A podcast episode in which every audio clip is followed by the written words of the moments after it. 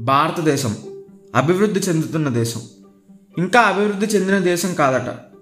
ఎందుకు కాదు అని మనం అడిగితే కొందరు ఓవర్ పాపులేషన్ అంటారు గవర్నమెంట్లు సహకరించట్లేదు అంటారు ఇక్కడ తెలివైన వాళ్ళందరూ వేరే దేశాలకు వెళ్ళిపోతున్నారు అని రకరకాల కారణాలు చెప్తారు.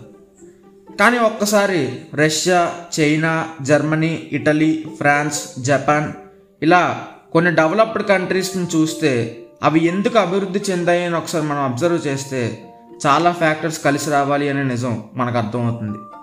కానీ ఆ ఫ్యాక్టర్స్ అన్నిట్లో కామన్గా ఒక ఫ్యాక్టర్ ఉంది. అదేంటంటే మాతృభాష. ఈ దేశాలన్నీ విద్యా బోధన వాడుక భాష ఎలక్ట్రానిక్ గ్యాజెట్స్లో వాడే భాష అన్నిటినీ మాతృభాషలోనే వాడతారంట. మాతృభాషలో మాట్లాడితే దేశాలు అభివృద్ధి చెందిపోతాయా అని మీరు అడిగితే దానికి ఎక్స్పర్ట్స్ చెప్పే లాజిక్ ఏంటంటే ప్రతి మనిషి మాతృభాషలోనే ఆలోచిస్తాడు.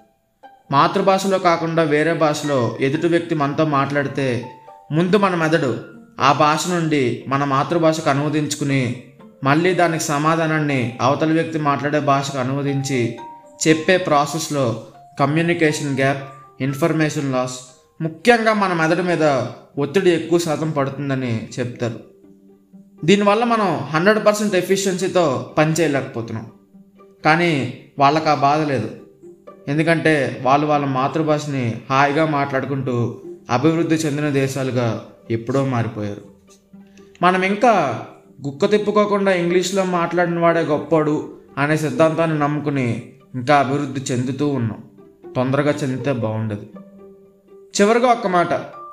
నెల్సన్ మండేలా గారు చెప్పినట్టు మనిషితో మాట్లాడితే మెదడు దగ్గరే ఆగిపోతుంది. మాతృభాషలో మాట్లాడితే మనసుకు హద్దుకుంటుంది.